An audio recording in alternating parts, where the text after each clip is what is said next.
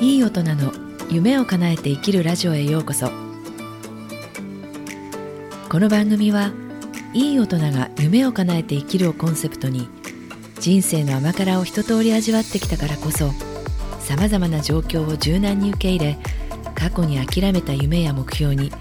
マイペースで向かっていくヒントを気楽におしゃべりしています。本当は叶えたい理想の人生があるけど諦めて行動に移さない人。現状に不満はないけど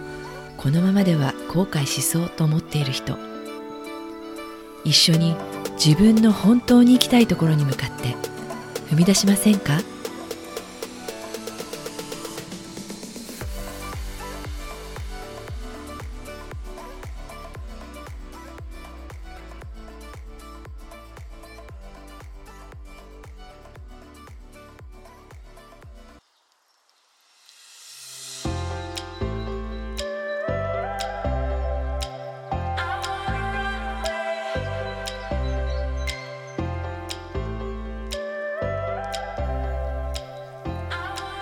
こんにちは。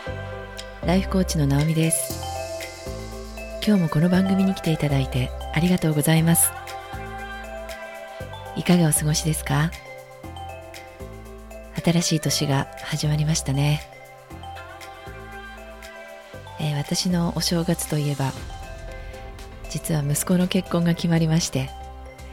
婚約者の、えー、ご家族の方と会食をするっていうイベントがありました。ちょっとドキドキしたんですけれども、とても楽しいうちに終わって今はほっとしています。えー、まあこんな状況なので私としては年末年始結構気ぜわしくそしてこう目標過去の、えー、去年の目標を見直したり、えー、今年の目標を立てたりっていうことが、えー、今頃ちょっとやっと取り掛かってるかなっていう感じなんです。あなたはいかがでしょうか？えもし、えー、今年やりたいこととか何か達成したい目標があればその目標は自分の価値観に合っているのかどうか。そんな話を今日はしてみたいと思います。えー、なぜかというと私が昨年年初に今年やりたいこと100のリストっていうのを書いていたんですね。そしたら、見返してみると100個のうち60%ぐらいの達成率でした。でまああの中にはその目標目標とかやりたいことの中にはこう数年かけて達成しようと思っているちょっと長期的なものも含まれていたりするので、まあ、実際のところの達成率っていうのはもう少し上がるのかなっていう気もしています。ただ今度できていなかったことこれはあのどんなことかなっていうふうに見た時にあの何て言うんでしょうかねこう自分が誰かの影響を受けてとか いろいろ勉強したり自己啓発なんかがどうしても好きで本を読んだりいろんなことしているとついそういう自分の外側のものに影響されて自分の目標として書いたもののなんか自分のものじゃなかった誰かの真似みたいなものだったような気がします。なので、えー、結局はなんかそれが全くこうできていないっていうなものがあったりああとは本当に単純にもう少し達成するためには努力が足りていないっていうことももちろんありました。で今日はその目標が自分の価値観に合っているかどうかっていうことが大事っていうのは価値観はやる気の源だっていうことなんですね。で価値観っていうのはまあ、一般的に辞書によるとですねその人にとっての本質的な重要本質的に重要なものあるいは望ましいと感じる原則資質あり方っていうふうに定義してありました、まあ、つまり人にとっての価値や意義それから欲求と結びついているのでやっぱり価値観っていうのはやる気のスイッチっていうかモチベーションの源泉になるんですよね。なので目標を立てた時にそれを達成するにはやっぱりやる気がすごく大事っていうことですよね。行動していくためには。やる気が起きないことには当然、え、行動しようと思わないのでやっぱりその目標が、えー、自分の価値観に合っているかどうかっていうのをしっかり見極めることが大事なのかなって思いましたでその目標を立てた時にその目標を達成することで何が得られるのかっていうのがすごく重要です。まあ、例えば、えっとまあ、目標はいろんな分野人生の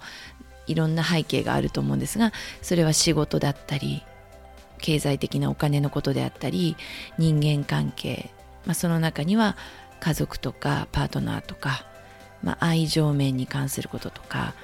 健康においてとか、まあ、あの例えばダイエットで何キロ痩せたいとかそういういろいろジャンルはあのその時その人によってあると思うんですけれどもその例えば、またそうですねよくあるやっぱり女性だと何キロ痩せたいとかあるじゃないですか。でそれって毎年毎年目標立ててるのに 全然達成できないっていうのもよく聞く話ですよね。私もそういうのありました。でもそれ何キロ痩せたい？その先に一体何があるのかっていうことですよね。例えば、えー、何キロ痩せたら、えー、例えばこう自分の好きな洋服が着れるあそこのブランドのこれが着れるとか、うん、自分の好きなコーディネートができてそしたらそこに、えー、まあ、その時どんな気持ちがして何をその服装しあの服装で何をしたいと思っているのかとかその先の先で自分が、うん、どう感じたいのかとかそこまで想像するっていうこと。でまあ、それから例えば健康が得られるすごく体重がこう落とすことであの体が軽くなって毎日おいしくご飯を食べられてとか、うん、なんか気持ちがその痩せた先にはとってもこうあの精神的にも充実した自分がいるとか何かその目標を達成することで得られるものっていうのをよりその自分のあの体感として何がどう感じるのかっていうのを先の先まで一緒こうイマジネーションを目いっぱい膨らませて考えて想像してみてそこのその先にあるものっていうものが例えば達成感とかそういうものであったらそれは自分がもともと大事にしている価値観と合っているかどうか。そこがイコールだったら自然とうんと、それが満たされることで自分の価値観に調和していること、調和したり、え満足感が上がることなので、自然とそこに向けてやる気が向いていくし、うんと、人生とかその日、まあ人生という大きな捉え方だけじゃなくっても、その日一日のその充実度が得られるっていう結果になっていくと思うんですよね。はい。なので何かこう今この時期にすごくあの目標を立てましょうとか まあやりたいことをどんなことでも書いてみましょうとかってあのいろんなところで言われているようなこう時期ではあると思うんですけれども自分の価値観とそれが合っているのかどうかっていうところを、えー、に着目してみるとそれが達成される確率も高くなるんではないかっていうお話でした。はい、えー、私のコーチングプログラムではこの、えー、自分のこう価値観もしっかりその目標を立てたい自分のこう現状を変えていく上で、まあ、なりたい理想の姿とかそういうものがあったらじゃそれは、うん、誰かの尺度ではなく本当に自分の価値観に合っているものなのかっていうことをすごく大切にしています。なのでコーチングのを進めていくこうプロセスの中で、えー、しっかり自分の価値観に向き合って自分が何を大切にしていきたいと考えている人間なのかっていうことをしっかりこうあのお互いにコーチとあのお客さんとの間で話をしていくっていうことに重きを置いています。はい。なのでもしご興味のある方はコーチング体験セッションにいらしていただけたらと思います。はい。今日も最後まで聞いていただいてありがとうございました。私は大人世代のあなたが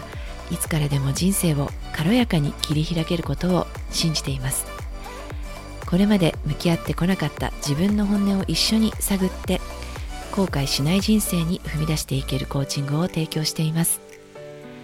コーチングのお申し込みお問い合わせは番組詳細欄のリンクメールアドレスインスタグラムの DM でお願いします。公式 LINE にお友達登録していただきましたら音声ファイルを無料でプレゼントしています。番組をお楽しみいただけましたらフォローしていただけると嬉しいです。またご感想やご質問もいただけたらとても励みになります。